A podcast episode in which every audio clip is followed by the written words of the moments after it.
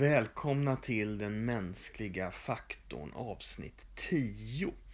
Det är advent med allt vad det innebär av lägenhetsbränder, konsumtionshets och lanseringar av årets glöggsmak med oftast ganska tveksamma aromatiska kombinationer. Men om man som jag gör en podd om andlighet och mänsklighet i världens mest sekulariserade land och har djupa rötter i kristen andlighet kan man inte riktigt med heden i behåll låta advent passera obemärkt förbi. Vilket jag inte heller vill eftersom jag är ganska förtjust i adventstidens eh, mysiga sidor. Så idag blir det en adventsspecial.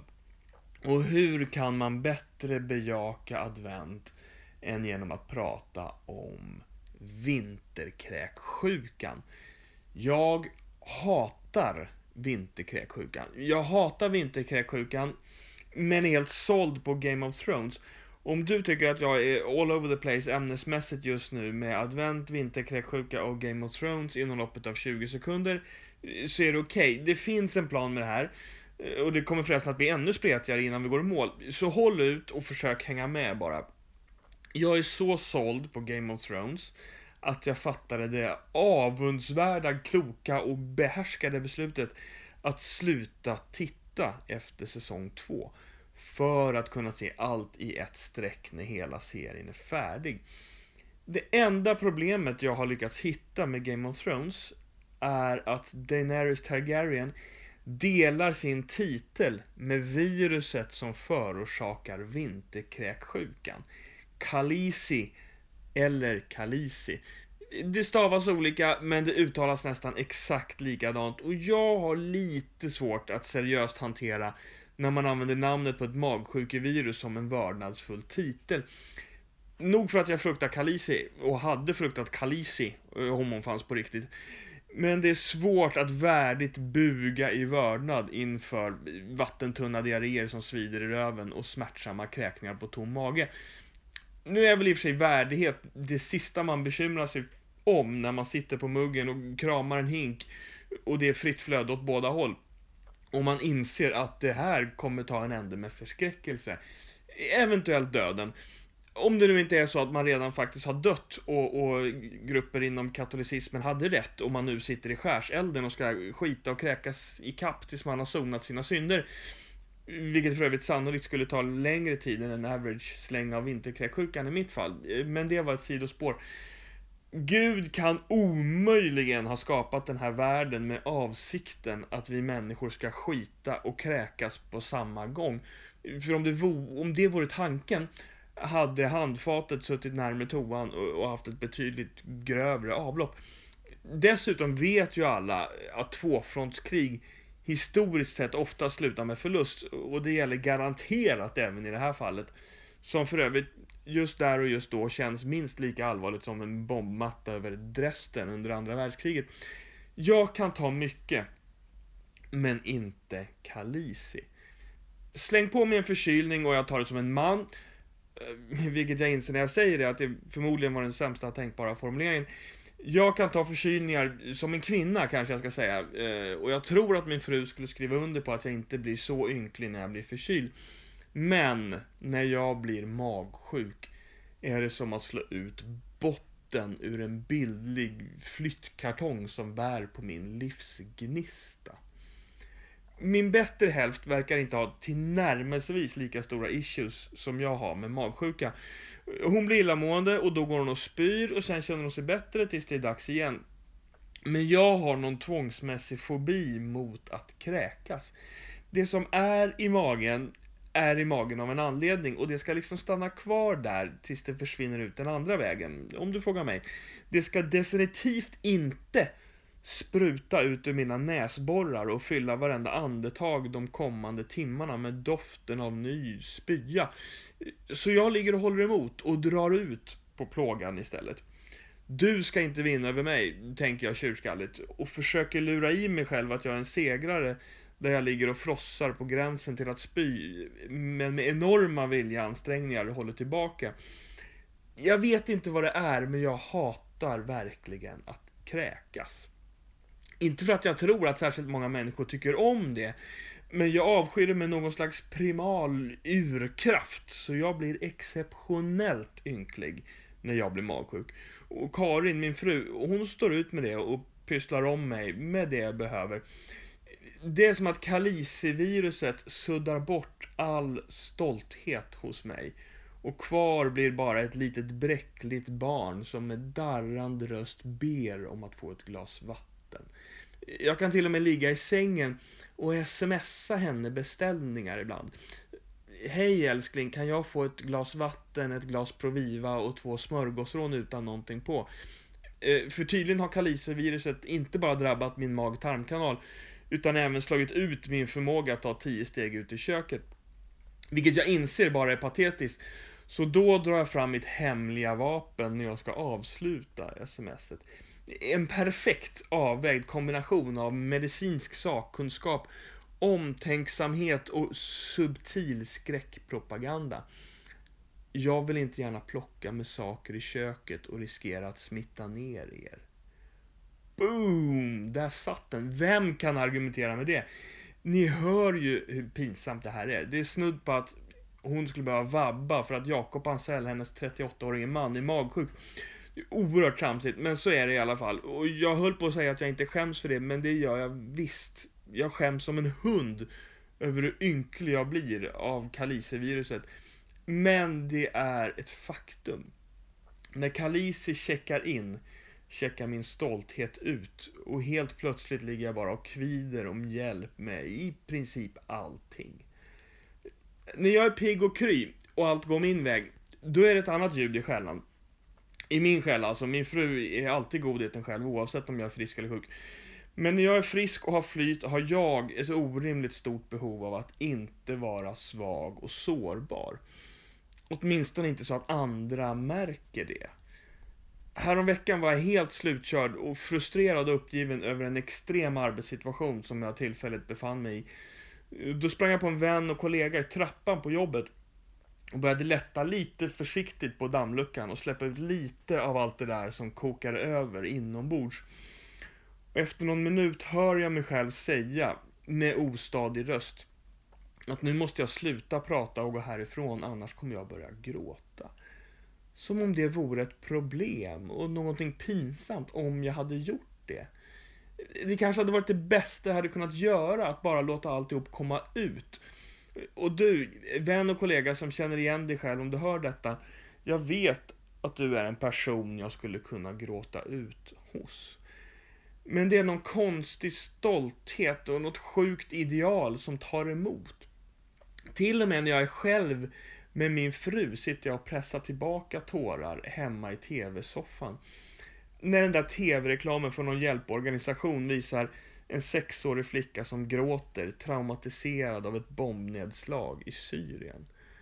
Jag ser hur krigets obegripliga ondska har stulit glädjen och tryggheten från en oskyldig sexårig flicka skapad till att skratta och leka och växa och jag sväljer ner den där klumpen i halsen och står emot gråten för att jag av någon obegriplig anledning inte ens vill låta mitt livs kärlek och min bästa vän få se mig gråta.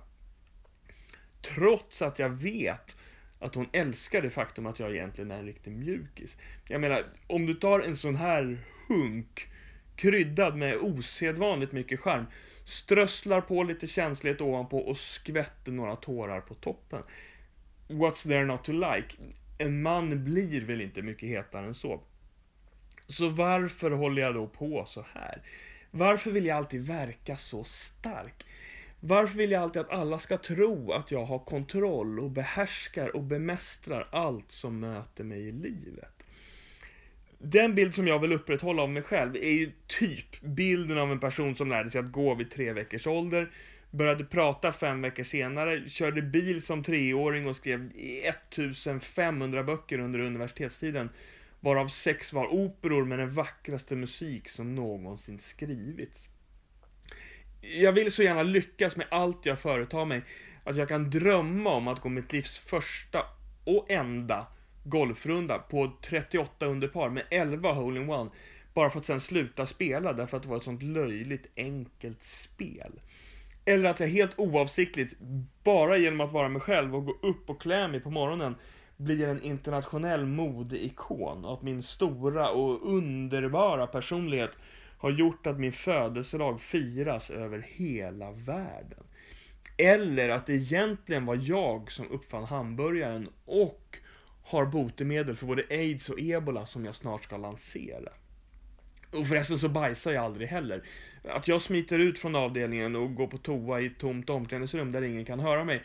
Istället för att använda personaltoaletten i korridoren där folk går förbi hela tiden.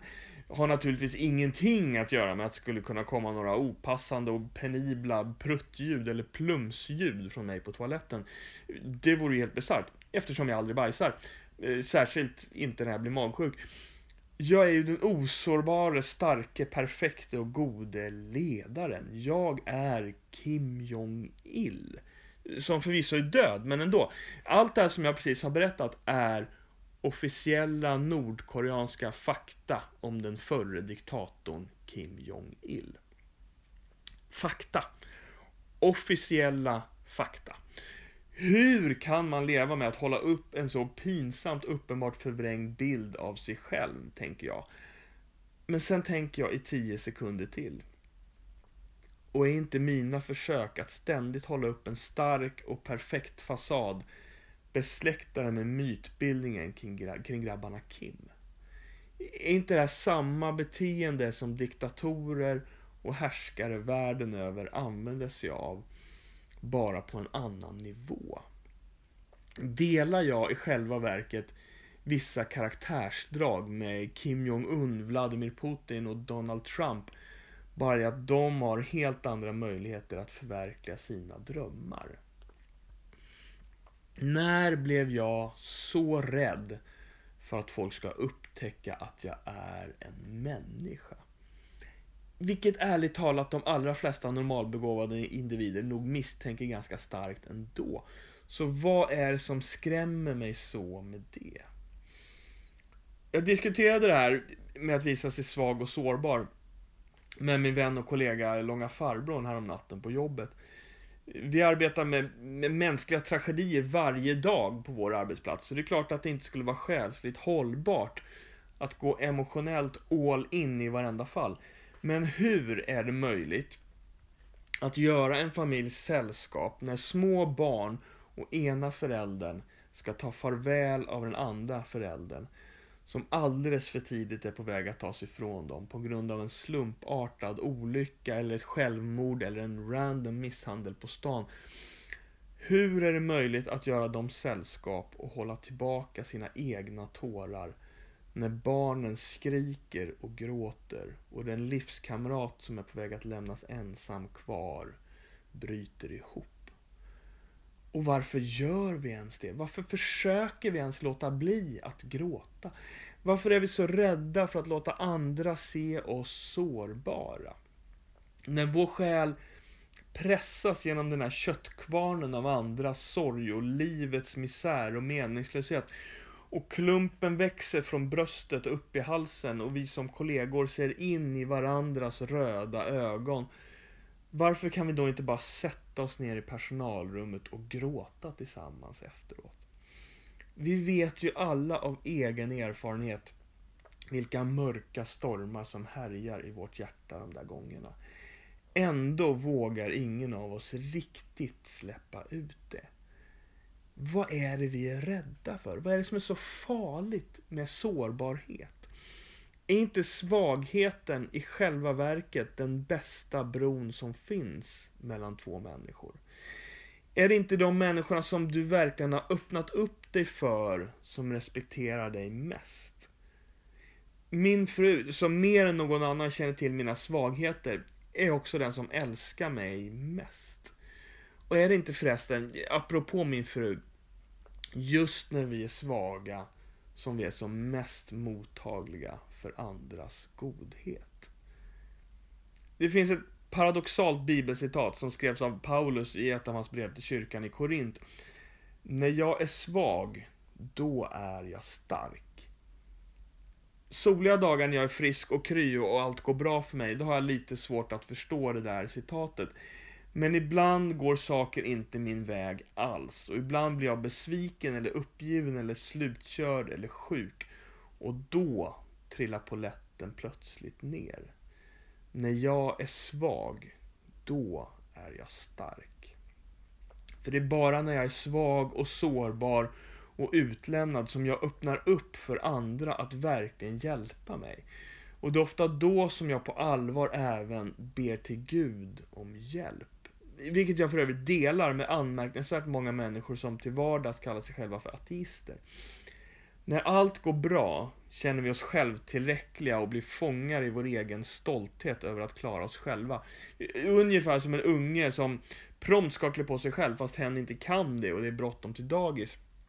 Men när botten går ur, då orkar jag inte längre försöka hålla upp min perfekta fasad av att jag kan själv. Då ber jag om hjälp. Och helt plötsligt frigörs krafter långt större än mina egna. Ett väldigt tydligt exempel på det här tycker jag man kan se inom intensivvården där jag arbetar. Vi tar hand om människor som är bortom varje möjlighet att överleva för egen maskin. Och hamnar man där i Sverige och har utsikter att överleva med rätt hjälp, då frigörs enorma resurser. Vi hade ett sånt här fall tillsammans, Långa farbrorn och jag och en väldigt fin kollega som heter Monica. Den där natten då vi satt och pratade om vår rädsla för att gråta. Mitt i det samtalet fick vi in en extremt sjuk patient. Och vi tre slet oavbrutet i flera timmar tillsammans med vår undersköterska Harriet och vår jourläkare Thomas. Det är sällan man kan se så mycket teknik, kompetens och resurser satsas på en enda människa som man kan se inom intensivvården. Vi startade upp ett tiotal pumpar med olika läkemedel som vi blandade till. Vi la in slangar i olika blodkärl runt om i kroppen på patienten. Vi öste in koagulationsprodukter och blodprodukter och startade kontinuerlig dialys med skräddarsydda inställningar. Det händer att vi kan stå tio personer med ett flertal olika specialistkompetenser samlade runt en enda patient och jobbar så att svetten lackar och förbrukar materiel och läkemedel och blodprodukter för hundratusentals kronor för att rädda ett enda liv. För när en människa kommer bortom sin egen förmåga att klara sig inom svensk sjukvård, då frigörs krafter som få kan drömma om att de ens fanns. Och jag tror att det på en annan nivå är så för oss alla. När vi är svaga, då är vi starka. För då tillåter vi andras styrka att bära oss. Och här pekar både kaliseviruset och intensivvården på ett kanske lite luddigt sätt på vad advent och julen handlar om. Du kanske inte tror på julberättelsen och det är helt okej okay om du finner den absurd. Men jag vill ändå göra en liten dykning in i den och söka upp en av alla bottnar den har. Mitt i hjärtat av den andlighet som bär miljarder människor över hela vår värld finns nämligen berättelsen om en gud som väljer sårbarheten och svagheten. Det väsen som enligt den tron har skapat hela universum och som ständigt ger liv och anda åt allt. Det väsendet väljer inte att nalkas oss människor uppifrån som en härskare som etablerat sitt välde med överlägsen kraft, utan kommer till oss underifrån. Som ett svagt och sårbart spädbarn, fött in i fattigdom och tvingad till landsflykt redan under sina första år till följd av ett fruktansvärt folkmord där Herodes beordrade ett massmord av alla judiska pojkar under två år för att han nåtts av ett rykte att en judisk kung hade fötts och blev rädd att det hotade hans position. 30 år senare var det en hel del judar som började tala om den här Jesus i termer av att han kunde vara Messias. The chosen one, Neo i The Matrix, Anakin Skywalker i Star Wars. Den som ska ställa allt till rätta igen. Give balance to the force. Och i den judiska kontexten runt år 0 var förväntningarna på Messias, dåtidens Harry Potter som alla väntade på och längtade efter, Förväntningarna var att han skulle vara en krigare som befriade Israel från förtrycket. Man förväntade sig en maktfigur som med våld skulle sparka ut romarna och åter göra Israel till den lokala stormakt som det varit under sina tidiga kungar. Men när folket försökte göra Jesus till en krigare som skulle rida in i Jerusalem på en stridshäst, då sökte han istället upp ett åsneföl att rida på. Alltså tänk er själva den efterlängtade mäktiga krigshjälten vaggar in sittandes på ett åsneföl. Och när man försökte få honom att anstifta uppror mot romarmakten och uppvigla folket till att inte betala skatt, så tittade han bara iskallt på ett mynt och sa att ja, de här pengarna verkar vara kejsarens eftersom det är hans bild och namn på dem, så ge dem till honom då. Och när han till slut dömdes till döden i ett fullständigt korrupt justitiemord besvarade han inte ens de falska vittnesmålen emot honom. Jesus slingrade sig notoriskt ur varje försök människor gjorde att boxa in honom i ett fack eller placera honom på en piedestal eller förvandla honom till det han samtid förväntade sig av Messias. Han gav fingret åt varje försök till maktspråk och varje tendens till maktspel. För Jesus närmar sig aldrig folk från en maktposition. Jesus närmar sig folk underifrån. Jesus kommer alltid från en position av svaghet och sårbarhet. För det är just där vi kan bygga broar mellan varandra. Så länge vi tävlar om att ha kontroll och vara starkast kommer vi aldrig komma varandra nära. Det är när vi alla spelar säkra som vi skapar en värld av yttersta osäkerhet, sa Dag Hammarskjöld en gång. Det är bara genom svaghet som vi verkligen kan bygga goda relationer. Det är bara i sårbarhet som hjärtan kan mötas och slå följe. Och det är bara när vi släpper vår stolthet som vi verkligen kan få erfara vad det är att bli burna. Det är först då som krafter långt större än vi kan föreställa oss får spelrum i vårt liv. Det är då andra människors godhet sluter upp omkring oss och det är också då vi tillåter Gud, om hen nu finns på riktigt i någon form, att verkligen få ta plats i vårt liv. Och då kanske vi upptäcker att det väsendet har funnits där hela tiden, lika nära som våra hjärtslag. I varje andetag vi tar, i varje tanke vi tänker, varje känsla som fyller oss, varje måltid vi äter och i varje skratt och varje tår. Därför vill jag skicka med dig en adventsmeditation eller en andlig övning eller en ny vana eller vad du nu vill kalla det för. Våga vara svag och sårbar. Även när du inte ligger på toagolvet utslagen av kalisi. Våga närma dig människor som Gud själv gör i adventsberättelsen. Underifrån. Sluta tävla, sluta spela maktspel och söka starka positioner. Närma dig människor ur din egen svaghet och sårbarhet. För det är bara den vägen vi kan komma varandra riktigt nära. Och det är bara på den vägen vi kan finna sann styrka. För när jag är svag, då är jag stark. Jag heter Jakob Ansell och du lyssnar på den mänskliga faktorn. Nästa episod tänkte jag släppa ett par dagar innan julafton och då tror jag att vi inte riktigt kommer undan att följa upp detta med en julspecial. Men tills dess önskar jag dig en trevlig advent utan vinterkräksjuka.